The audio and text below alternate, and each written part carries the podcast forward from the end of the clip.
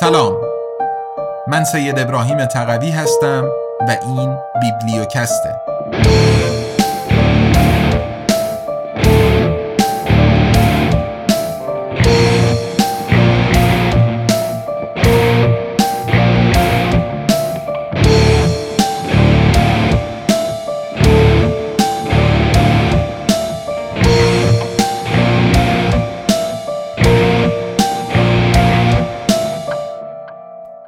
ابرقدرت ریاکار.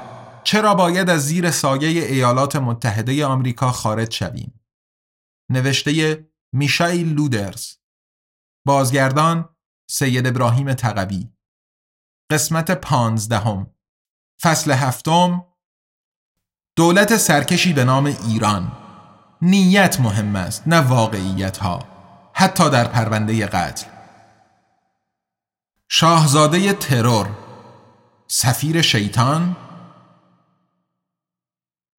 پس از 11 سپتامبر واشنگتن حکومت طالبان را در افغانستان ساقط کرد. تندروهای سنی و دشمن ایران شیعه مذهب. در سال 2003 حمله به عراق به رهبری ایالات متحده و بریتانیا کار حکومت صدام حسین سنی را به پایان رساند. از آنجا که اکثریت جمعیت عراق شیعه هستند، قشر شیعه صاحب قدرتی پا گرفت که تا به امروز همکاری تنگاتنگی با تهران دارد. از دید ایران این خدمتی چشمگیر از سوی دولت بوش بود هم در افغانستان و هم در عراق. اگر ایالات متحده، اتحادیه اروپا، ترکیه و متحدانش در حاشیه خلیج از سال 2011 موفق می شدند رژیم اسد را ساقط کنند، حمایت تسلیحاتی ایران از حزب الله از طریق دمشق هم به پایان می رسید. به همین دلیل هم حزب خدا و هم تهران از اسد حمایت نظامی کردند. همینطور مسکو. در جنگ نیابتی سوریه متحدان اسد پیروز شدند و ایران حالا آنجا هم بیش از پیش یک فاکتور قدرت به شمار می آید. در لبنان، در عراق، در سوریه و بالاخره در یمن آنجا با هدف تضعیف عربستان سعودی رهبری ایران کاری را کرده است که در ژئوپلیتیک تشویق می شود. هر اشتباه طرف مقابل بلا فاصله برای پیشبرد منافع خود مورد استفاده قرار می گیرد و هیچ خلع قدرتی تحمل نمی شود. این اتهام غربی ها که ایران یک سیاست توسعه طلبانه تهاجمی را دنبال می کند کافی نیست. بدون کوتهبینی سیاسی امپراتوری و متحدان منطقه‌ایش راهبرد ایرانی دفاع رو به جلو راه به جایی نمی برد. در نتیجه کمبود شبه نظامیان شیعی یا طرفدار ایران که میزان تأثیرگذاریشان تازه در پی فروپاشی دولت به خصوص در عراق و سوریه توانست به شکل توانی رشد کند. درباره چنین ارتباطاتی اما در کشور ما در حیطه سیاسی رسانه‌ای تنها به ندرت روشنگری صورت می‌گیرد. یک نمونه بارز این تحلیل در سایت آنلاین است. قاسم سلیمانی قدرتمندترین مرد پشت پرده در خاور نزدیک بود. او تاکتیکدانی میدان دیده و فرماندهی بیرحم بود که با کمال میل در جبهه هایی که خود در خلقشان نقش داشت عکس می گرفت. سلیمانی برتری ایران را در منطقه به شدت گسترش داد.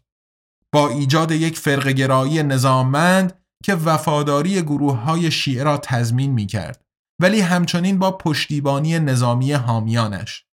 در سوریه شبکه‌ای به رهبری سلیمانی از دهها هزار شبه نظامی شیعه از بشار الاسد قصاب حمایت کرد. با کمک این شبکه مناطق تحت کنترل مخالفین مانند حلب شرقی محاصره و غارت شدند. هزاران نفر گیر افتاده گرسنگی کشیدند و به قتل رسیدند. در عراق هم ژنرال سالهای سال مشغول گسترش ترور و خشونت بود. اطلاق نام منطقه تحت کنترل مخالفین به حلب شرقی شجاعانه است. طرف اصلی جنگ با رژیم در آنجا جهادی ها بودند. در میانشان بسیاری افراد خارجی تحت رهبری جبهت نصره شاخه القاعده در سوریه آنها حلب غربی را که از سوی سربازان اسد کنترل می‌شد ماهها زیر آتش راکتهایشان گرفته و به ساکنان حلب شرقی اجازه فرار نمی‌دادند. این نیز بخشی از واقعیت های جنگ سوریه است حتی اگر در تصویر معمول نگنجد این تصور که حزب الله یک دفعه و از هیچ کجا به نماینده شیعیان لبنان تبدیل شده است یا سلیمانی و امثال او با ایجاد یک فرقگرایی نظاممند چیزی شبیه به بهشتی روستایی را ویران کرده اند به یک اندازه از واقعیت بیگانه و غیر تاریخی است.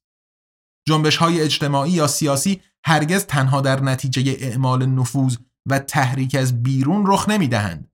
جایی که پیشتر بذری کاشته نشده باشد هیچ چیز نمی تواند رشد کند. در نوشته هایی مانند مقاله نقل شده به یک مسئله هیچگاه اشاره ای نمی شود. نقش نچندان سازنده ایالات متحده در منطقه. از آنجا که در میان خبرنگاران جایگاه قدرت نظم دهنده را دارد، انتقاد اساسی از دخالت‌های امپریالیستیش نامطلوب شمرده می شود. کاملا برخلاف محکوم کردن فعالیت‌های ایران. در بهترین حالت انتقاد می شود که چرا به عنوان قدرت نظم دهنده به قدر کافی در آنجا حضور ندارد مثلا در شمال سوریه ولی جور دیگری هم می شود چنان که مثال زیر در ایالات متحده برجسته می سازد هیچ کس هم نه و فارین پالیسی که همراه با فارین افرز ارگان مرکزی اصلی سیاست خارجی آمریکا به شمار می رود به نویسنده و دانشمند جوانی به نام تریتا پارسی تریبون می دهد. او که اصالتا ایرانی است یکی از دو یا سه صدای منتقدی است که در رسانه های آمریکایی در گفتگو درباره ایران به گوش می رسند علا رغم اینکه از یک تقابل تا آخر خط طرفداری نمی کنند.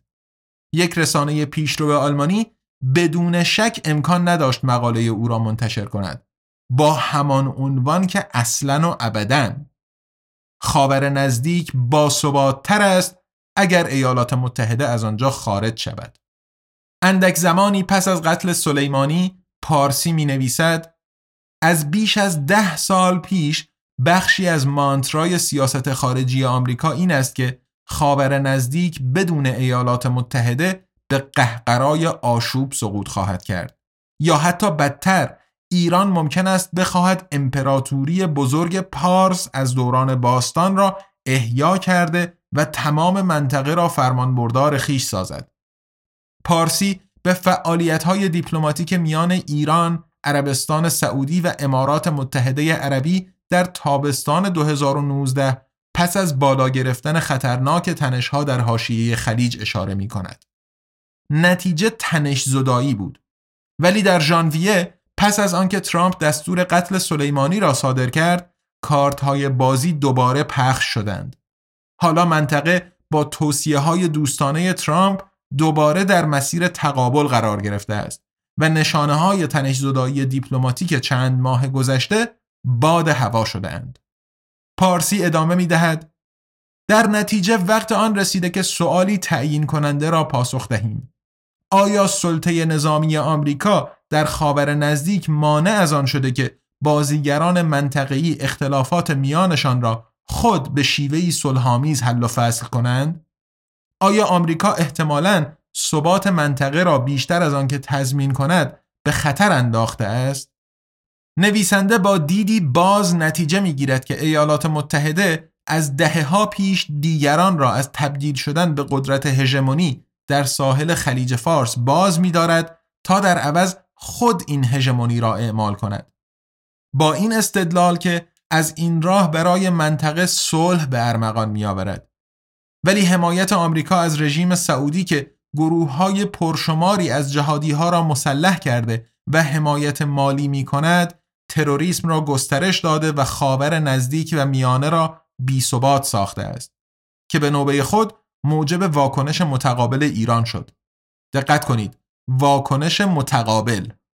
و در ادامه ایران ضربه خورده از تحریم ها، فساد و سوء مدیریت اقتصادی از هیچ نظر در جایگاهی نیست که به هژمون منطقه‌ای تبدیل شود.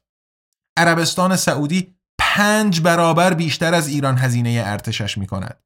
کشورهای حاشیه خلیج سر جمع هشت برابر بیشتر.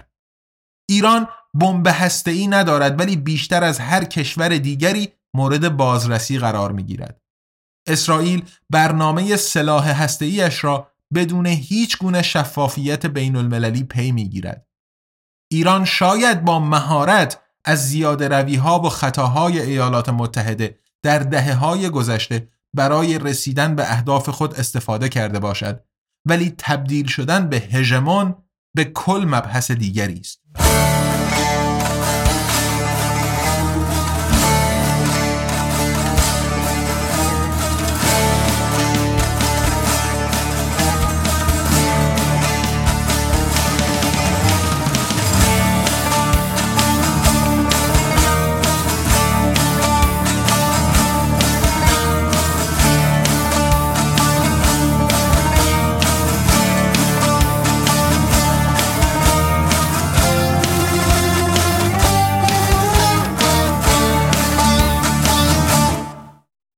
هنر مملکتداری یا کار کاراگاه کلوزو در واکنش به قتل سلیمانی رهبری ایران در 5 ژانویه اعلام کرد که سطح غنیسازی اورانیوم را بار دیگر چنان که اولین بار در ماه می 2019 افزایش خواهد داد. با این کار تهران بار دیگر آن توافق اتمی را نقض می کرد که البته آمریکا قبلا در می 2018 فسخ کرده بود. هدف اصلی ایران تحت فشار قرار دادن طرف ایتری قرارداد یعنی بریتانیای کبیر، فرانسه و آلمان بود. یک سخنگوی دولت در تلویزیون ایران توضیح داد که همچنان آمادگی دارند با اروپایی هایی مذاکره کنند که البته هنوز هیچ راهی برای آن پیدا نکردند که ایران بتواند نفت و گازش را علا رقم تحریم ها بفروشد. ولی این تصور که لندن، پاریس یا برلین حاضر بودند به خاطر تهران یا حتی به خاطر وجاهت سیاسی خودشان خطر تقابل با آمریکا را بپذیرند اشتباه است. در عوض کشورهای ایتری در 14 ژانویه مکانیزم حل اختلاف را فعال کردند. بنابر توافق اتمی هر دولت امضا کننده اگر متوجه تخلفی شدید از قرارداد شود می تواند این مکانیزم را فعال سازد. اگر حل اختلاف موفقیت آمیز نباشد پرونده در آخرین مرحله به شورای امنیت سازمان ملل ارجاع داده می شود که آنگاه می تواند به نام ملل متحد تحریم های جهانی وضع کند. بدیهی است که علیه ایران نه علیه ایالات متحده. شکل دهندگان افکار ما هیچ مخالفتی نداشتند. دویچلند فونک نوشت اتحادیه اروپا راه دیگری نداشت نه اگر می‌خواست اعتبار خود و اندک باقی مانده ای از توافق اتمی را نجات دهد. امکان نداشت که بدون یا در تقابل با آمریکا انگیزه ای برای پایبندی ایران به تعهداتش ایجاد کند. با جدیت کافی با این استدلال روبرو نشد که میلیون ها دلار آزاد شده برای ایران صرف گسترش ترور در کل منطقه شدهاند. اینکه آیا این قرارداد نیم مرده هنوز قابل نجات دادن است یا نه در درجه اول به خود ایران بستگی دارد. اینکه میلیون ها دلار آزاد شده دقیقا چیست و منظور از آن چیست در متن توضیح داده نشده است. زود دایچه تایتونگ در 15 ژانویه صفحه اولش را به این موضوع اختصاص داد. با این عنوان اروپایی ها به تهران هشدار می دهند. وزرای امور خارجه فرانسه بریتانیای کبیر و آلمان برای آخرین بار تلاش می کنند آن توافق اتمی را نجات دهند که ایران مدت هاست دیگر به آن پایبند نیست. ظاهرا کاملا برعکس آمریکا. مطلب صفحه اول واشنگتن پست در همان روز از نظر محتوا پربارتر بود. آنجا ادعا شد که ترامپ اروپایی ها را تهدید کرده که عوارض گمرکی ویژه 25 درصدی روی خودروهای اروپایی وضع خواهد کرد اگر آنها مکانیسم حل اختلاف را فعال نکنند. اما چنان که از ظاهر امر برمی آید تهدید از اساس لازم نبود چرا که نمایندگان دولت‌های بریتانیای کبیر، فرانسه و آلمان آنطور که در مقاله آمده بدون هیچ اعمال فشاری مکانیسم یاد شده را فعال می کردند. ولی حالا ممکن بود که این نمایندگان اگر خبر این تهدید به گوش افکار عمومی می رسید پادوهای واشنگتن به نظر بیایند. یک دوراهی دیپلماتیک. حالا چه کار باید کرد؟ اینجا بود که فکری شکل گرفت که می توان آن را نبوغامیز خواند. یکی از نمایندگان دولت‌های اروپایی گفت برای آنکه به نظر ضعیف نیاییم توافق کردیم که وجود این تهدید را محرمانه نگاه داریم. اگر دولت ترامپ گمان کرده بود که رهبری ایران در پی قتل سلیمانی کوتاه آمده و به خواسته های آمریکا تن می‌دهد گمانش غلط عذاب درآمد. تهران به راهبرد واکنش به فشار حد اکثری آمریکا با فشار متقابل حد اکثری پایبند ماند. در فوریه 2020 برای اولین بار از اکتبر 2019 بار دیگر موشکهایی به محوطه سفارت ایالات متحده در بغداد اصابت کردند.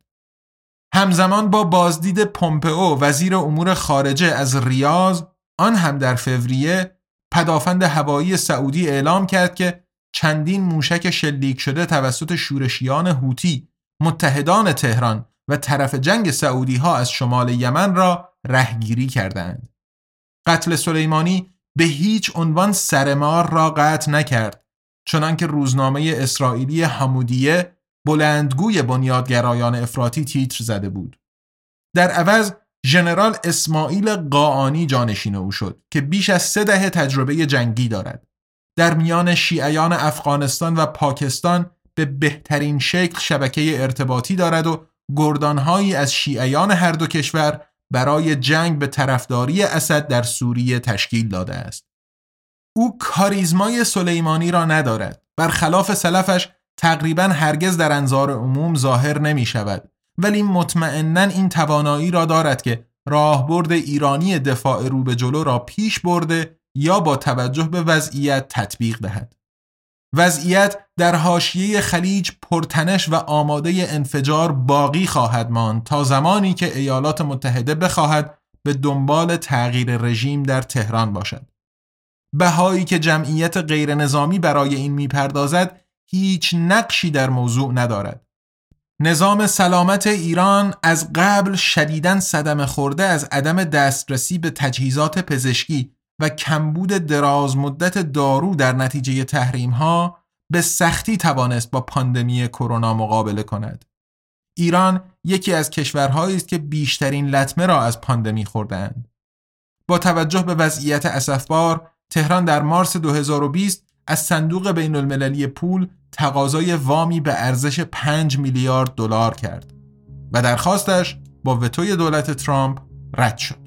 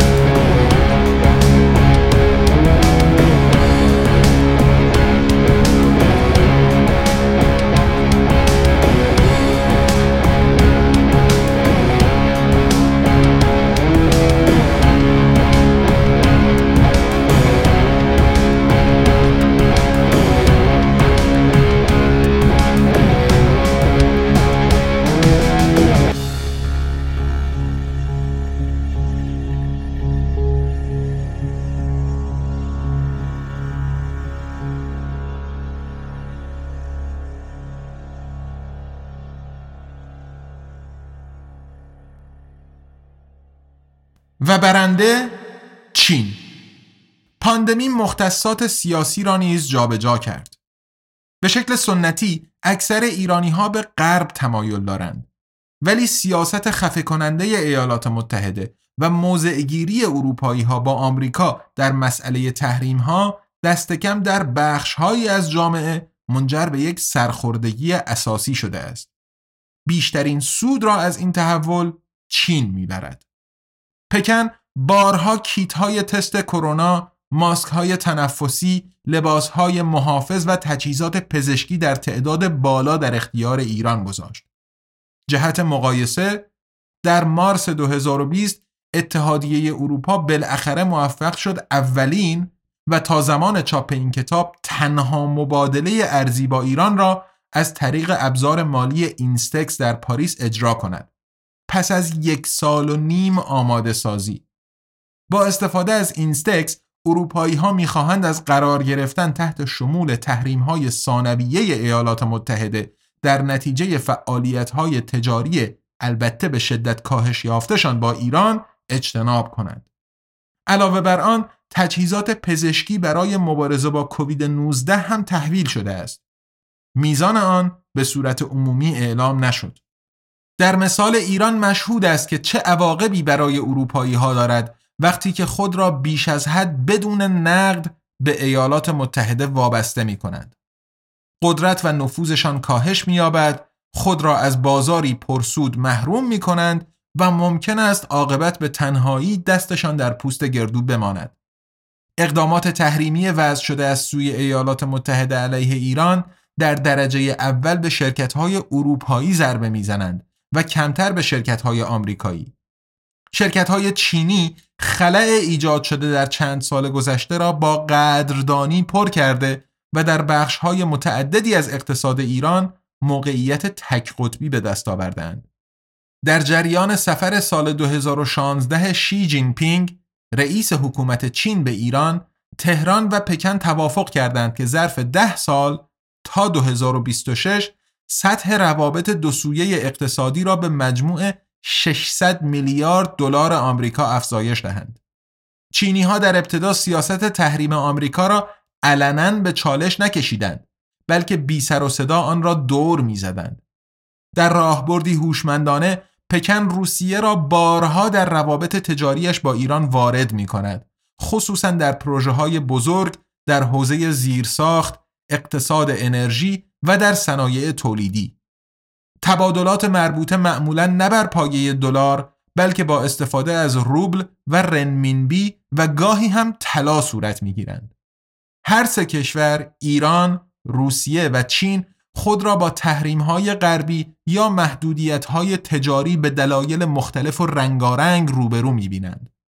واکنش آنها این است که خود را از سلطه آمریکا بر بازارهای مالی رها کرده و فضای اقتصادی خود را خلق می کنند. در بلند مدت اینجا مدلی در تقابل با بازیافت دلارهای نفتی شکل می گیرد که می تواند جایگاه دلار آمریکا را به عنوان ارز ذخیره جهانی به چالش بکشد. ایران در این راه حوزه مهم برای آزمایش است. با استناد به یک سند سیاسی 18 صفحه‌ای لو رفته، نیویورک تایمز و همچنین روزنامه های آسیایی متعددی در جولای 2020 خبر دادند که چین و ایران بر سر یک همکاری راهبردی جدید به توافق رسیدند. هم تجاری و هم نظامی. بر این اساس چین در 25 سال آینده 400 میلیارد دلار آمریکا در همه حوزه های اقتصادی ایران از جمله بخش انرژی، بانکداری، مخابرات، بندرها، خط آهن و چندین پروژه دیگر سرمایه گذاری خواهد کرد. در مقابل چین هم با شرایط ویژه نفت و گاز ایرانی دریافت می کند به مدت 25 سال. این از دید آمریکا یک اعلان جنگ است و می تواند توضیح دهد که چرا ایالات متحده پس از آن به دنبال پیشبرد ایده یک ناتوی آسیایی به عنوان وزنه‌ای در برابر چین بود. با این کار خطر آن وجود دارد که سیاست تحریم آمریکا در میان مدت بی اثر شده و به تیغی کند تبدیل شود. و اگر واشنگتن علیه دولت سرکش اقدام نظامی بکند احتمالا انتظار برای پاسخ چین زیاد طول نخواهد کشید. همبستگی در حال شکلگیری میان چین و ایران رقیب چین هند را به تکاپو می اندازد. اما نتیجه ای که دهلی نو می‌گیرد این نیست که به جانبداری از آمریکا آنها هم به دنبال تقابل باشند. به جای آن دولت هند روابط دیپلماتیک و اقتصادی خود را با جمهوری اسلامی تقویت می کند. مهمترین پروژه برای هند در آنجا توسعه شهر بندری چابهار در جنوب شرق ایران است. نه چندان دور از مرز پاکستان و در فاصله کمتر از هزار مایل دریایی از بمبئی. در همان سال 2016 و به موازات بازدید شی جین پینگ از تهران، ایران، هند و افغانستان برای ایجاد یک کریدور بین المللی ترانزیت و حمل و نقل توافق کردند. تا از این طریق کالاهای هندی را از راه چابهار به افغانستان و آسیای میانه صادر کنند. با دور زدن همسایه و رقیب هند پاکستان. مناسبات جدیدی در میان قدرت ها شکل می گیرند که به نوبه خود موجب می شوند که رهبری سیاسی در ایران به هیچ عنوان در گوشه رینگ گیر نیفتاده و جمهوری اسلامی ابدا در آستانه سقوط نباشد. به قول ابن خلدون امواج جدیدی به حرکت در می آیند. دریا ناآرام می شود. ولی به جای واکنش نشان دادن به این تحولات طرفهای ایتری و به همراهشان اغلب کشورهای اروپایی با سیاست مخرب واشنگتن همراه می شوند که افول آمریکا به عنوان ابرقدرت جهانی را شتاب میبخشد به جای آنکه متوقفش کند ولی هرچه بیشتر مشخص می‌شد که سیاست اخخازی گونه فشار حد اکثری در قبال ایران کار نمی کند دولت ترامپ لجوجانه تر بر آن پافشاری می کرد. اینکه دولت بایدن چه سیاستی در قبال ایران پیش می‌گیرد را باید ببینیم. ایرانی ها پیگیرانه با فشار متقابل حد اکثری پاسخ دادند. در مارس 2020 شبه نظامیان طرفدار ایران بر شدت حملات موشکیشان به پایگاه های نظامی آمریکا در عراق افزودند. در جریان این حملات سه سرباز کشته شدند. دو آمریکایی و یک بریتانیایی. در حالی که ایالات متحده شدیدتر از هر کشور دیگری با پاندمی کرونا دست به گریبان بود، ده ها هزار تن می مردند و چندین میلیون آمریکایی شغلشان را از دست می‌دادند آن هم تنها در عرض چند هفته پنتاگون فرمان داد که تنش در تقابل با ایران در عراق افزایش داده شود. این فرمان به ابتکار نمایندگان رد بالای دولت ترامپ دقیق تر بگوییم پومپئو وزیر امور خارجه صادر می شد. آنها گمان می کردند که ویروس کووید 19 فرصتی مناسب ایجاد می کند برای تلاش در جهت نابودی شبه نظامیان طرفدار ایران چرا که حواس رهبری ایران معطوف به پاندمی در کشور خودش است چنانکه نیویورک تایمز نوشت هدف طراحان در درجه اول کتائب حزب الله بود که مسئول بخش اعظم حملات به مواضع آمریکا در عراق شناخته می‌شد. احتمالا نه به اشتباه. رهبرشان ابو مهدی المهندس را هم آمریکایی ها در 3 ژانویه در کنار سلیمانی کشته بودند. در این مقاله نیویورک تایمز به خصوص دو نکته روشنگر وجود دارد. یکی وسواس بیمارگونه شخص پومپئو که به هر قیمتی به دنبال پنجه در پنجه شدن با ایران است. گویی که کشورش در حال حاضر هیچ مشکل دیگری ندارد. و دیگر واکنش جالب توجه فرمانده ارشد نیروهای آمریکایی در عراق سپهبد رابرت پی وایت. جان پاسخ او به پنتاگون این بود نه. برای یک کارزار نظامی جدید در عراق نیاز به چندین هزار سرباز بیشتر است. وایت بدون پرده پوشی سخن گفت و به این اشاره کرد که چون این کارزاری بخشی از قراردادها با بغداد بر سر اساسنامه نیروهای آمریکایی در آن کشور نیست. رهبری عراق و همچنین ارتش این کشور در صورت وقوع این درگیری مجبور به انتخاب میان ایالات متحده و ایران می شدند و ایرانی ها حتی اگر خیلی از عراقی ها دوستشان نداشته باشند به هر حال همسایشان هستند.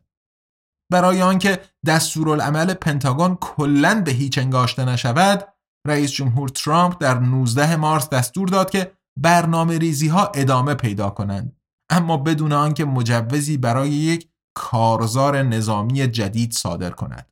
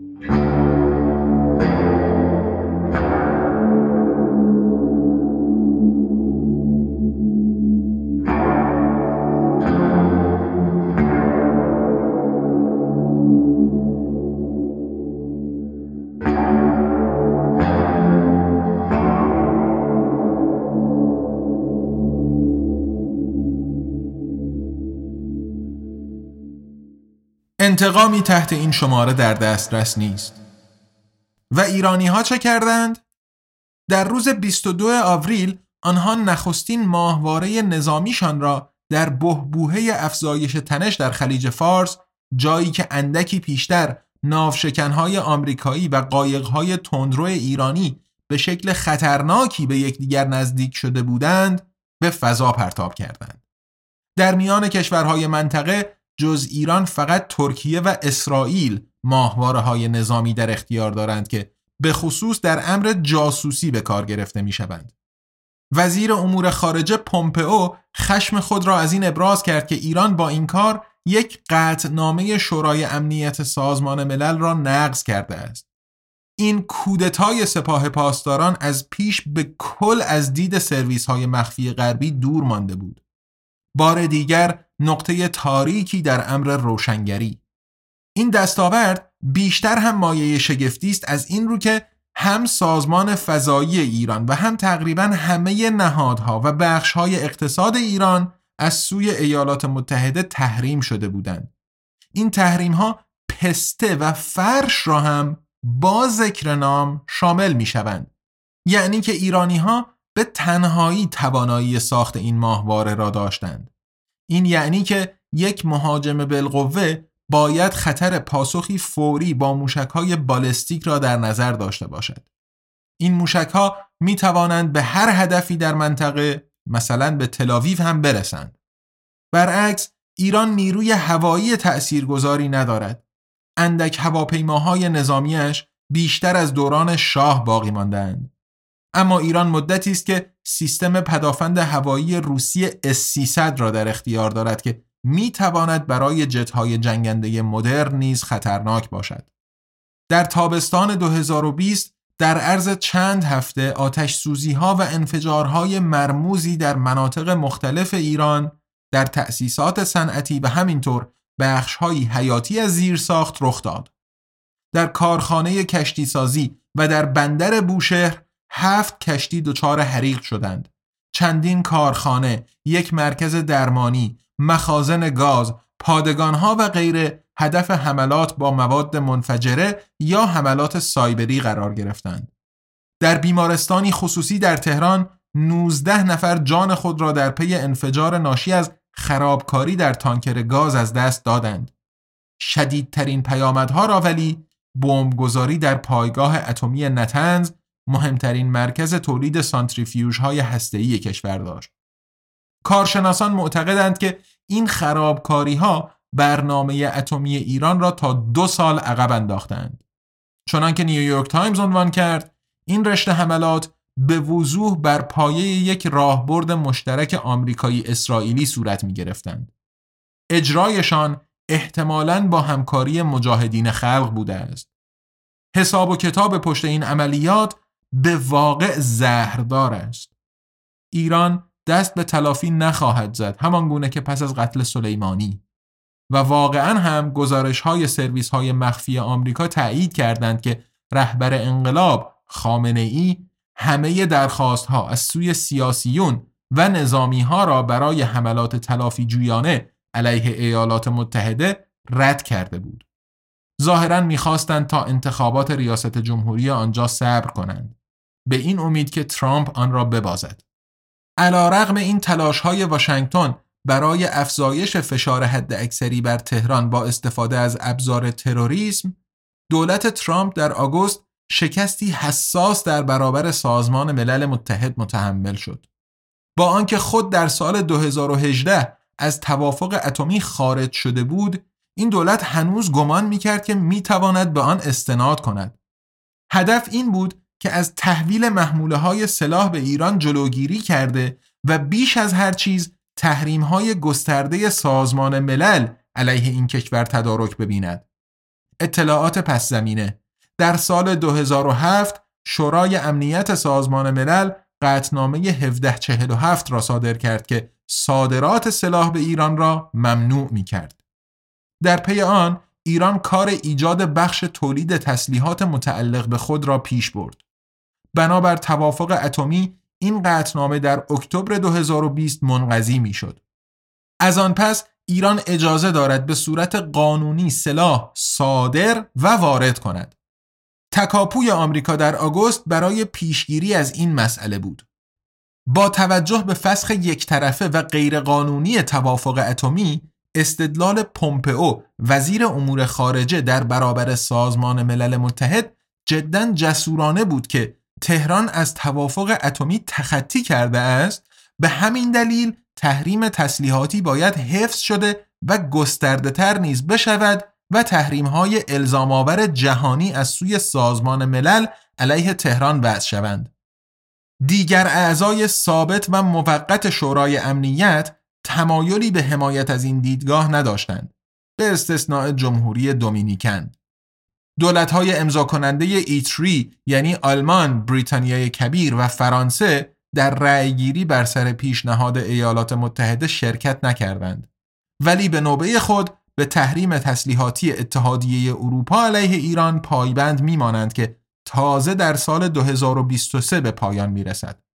واکنش واشنگتن مثل همیشه بود و همه کشورهایی را با عواقب سنگین تهدید می کرد که به ایران سلاح تحویل داده یا قوانین تحریمی ایالات متحده را دور بزنند. در واکنش به این شکست واشنگتن در ماه اکتبر 18 بانک ایرانی همچنان باقی مانده در توافق سویفت را تحریم کرد و به این ترتیب ایران تا اطلاع ثانوی از تبادلات مالی بین المللی حذف شد.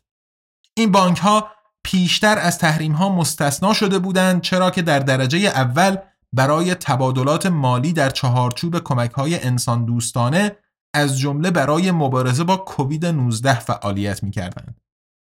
در روز 27 نوامبر 2020 فیزیکدان هسته‌ای و یکی از بنیانگذاران برنامه اتمی ایران محسن فخریزاده در نزدیکی تهران در خودرویش به ضرب گلوله کشته شد.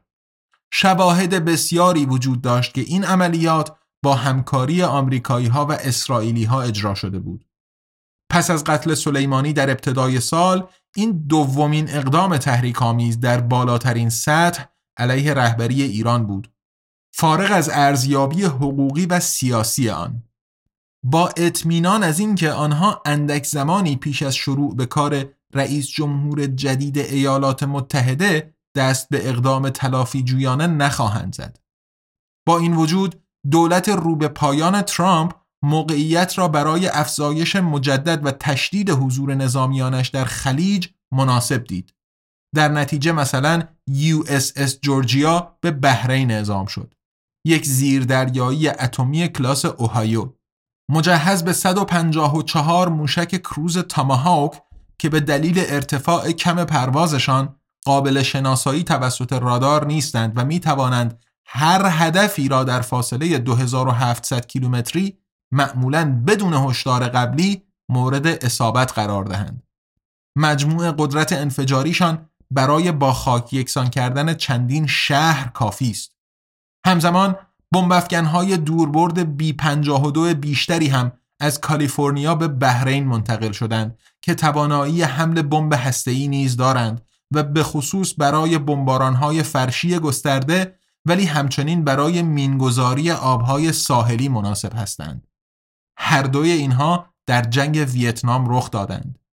ارتش ایران در واکنش به این خطر افزایش یافته جنگ مجموعه از مانورهای گسترده با استفاده از همه رده های سلاح در امتداد ساحل خلیج فارس اجرا کرد. دولت بایدن قصد بازگرداندن نیروهای اضافی اعزام شده به منطقه از سوی ترامپ را ندارد. همزمان تلاویو به دولت جدید ایالات متحده در ژانویه 2021 درباره احیای مجدد توافق اتمی با تهران هشدار داد. اسرائیل به ایران حمله خواهد کرد اگر ایالات متحده تحریمهایش علیه رژیم شیعی را کاهش داده و به توافق اتمی بازگردد.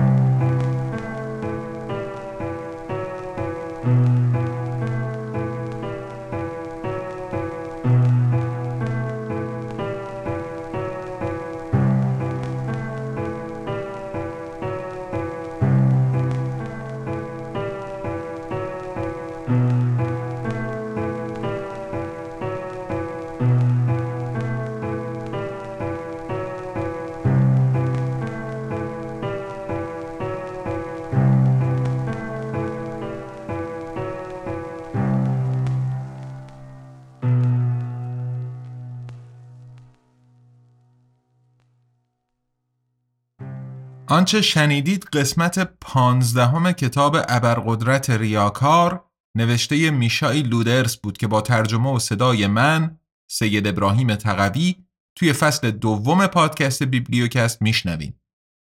پی‌نویس ها و ارجاعات توی متن این قسمت رو می‌تونین مثل همیشه از لینکی که توی توضیحات قرار داده شده مطالعه بفرمایید. ابرقدرت ریاکار به زودی به صورت کتاب صوتی و الکترونیکی هم منتشر خواهد شد. ولی تا اون موقع کتاب اولی که آزادنامگان منتشر کرده یعنی QualityLand نوشته مارک اوو کلینگ اون هم با ترجمه و صدای من هم به صورت سریالی در فصل اول بیبلیوکست و هم در قالب کتاب الکترونیک و صوتی برای فروش در اختیارتون قرار گرفته که اگه بهش دسترسی دارین امیدوارم مورد پسندتون واقع بشه. آزادنامگان یه انتشارات مستقل تأسیس شده در برلینه که کتابهای الکترونیک و صوتی به زبان فارسی رها از سانسور منتشر می‌کنه. اما از اونجا که بخش اعظم مخاطبش یعنی جامعه فارسی زبان تو ایران دسترسی به پلتفرم های بین المللی برای خرید محصولاتش ندارن این آثار رو همزمان در قالب پادکست بیبلیوکست به رایگان در اختیار عموم می‌گذاره. این پادکست رو شما می‌تونین روی سایت آزادنامگان یا اپهای پادگیر مختلف از جمله از طریق اپلیکیشن حامی فنی و تبلیغاتی ما یعنی شهرزاد بشنوین. همه پادکست های فارسی و تعداد زیادی کتاب صوتی در اپلیکیشن شهرزاد وجود دارن و همه چیز در شهرزاد رایگانه. شهرزاد رو می‌تونین خیلی راحت از فروشگاه گوگل دانلود بفرمایین و بیبلیوکست ژرمانیا و باقی پادکست های فارسیتون رو ازش بشنوین. اگر خودتون هم قصد تولید محتوای پادکست یا کتاب صوتی داشتین همکاری با بچه های پر انرژی و خلاق شهرزاد رو به شما هم پیشنهاد می‌کنم. ادامه پیدا کردن کار آزادنامگان و بیبلیوکست در گروه حمایت های شماست. اگر از بیبلیوکست خوشتون اومده و دوست دارین که ما بتونیم در ادامه کتابهای بیشتر و بیشتری رو به این شیوه در اختیارتون قرار بدیم آزادنامگان رو توی اینستاگرام، توییتر یا کانال تلگرام دنبال کنین و به دوستان و آشنایانتون هم معرفی بفرمایید. مخاطبینی که خارج از ایران هستن یا به هر نحوی به پلتفرم های فروش دسترسی دارن می‌تونن کوالیتی رند رو در قالب الکترونیک یا صوتی خریداری کنن و بخونن یا یک پارچه به جای سریالی داخل پادکست بشنون. اگر هم آزادنامگان و بیبلیوکست رو قابل دونستین و خواستین ازشون حمایت مالی بکنین می‌تونین از لینک های حامی باش، PayPal یا SubscribeStar که توی توضیحات پادکست اومده استفاده بفرمایید. کارگردانی و موسیقی بیبلیوکست مثل همیشه حاصل زحمت لرد ارسه و طراحی گرافیکش محصول تته. دوست عزیزم نیما اکبرخانی هم زحمت ویراستاری ترجمه من از ابرقدرت ریاکار رو تقبل کرده و من اینجا از همهشون مراتب تشکر و قدردانیم رو اعلام می کنم. همینطور از همه کسانی که از بیبلیوکست و آزادنامگان حمایت کردند.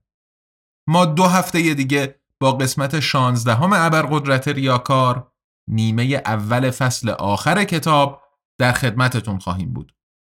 تا اون موقع حسابی از خود و اطرافیانتون مراقبت کنین چون ما دوست داریم شما حالا حالاها همراه ما باشین تا براتون کتاب بخونیم و منتشر کنیم. ارادتمند تقوی